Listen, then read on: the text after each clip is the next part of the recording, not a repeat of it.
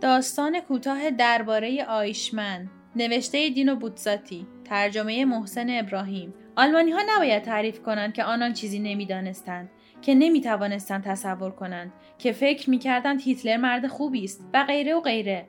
این حرفها مزخرف است.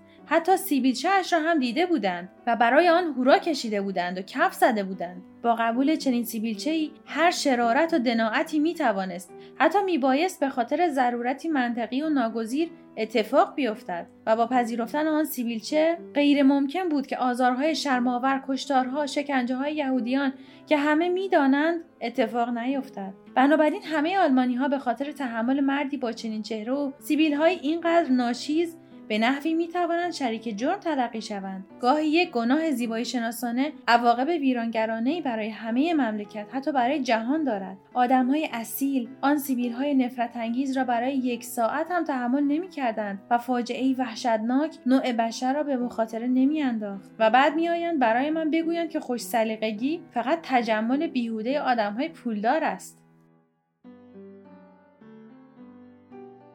برای ارتباط با ما ID صوفی underline کاپل را در اینستاگرام جستجو کنید.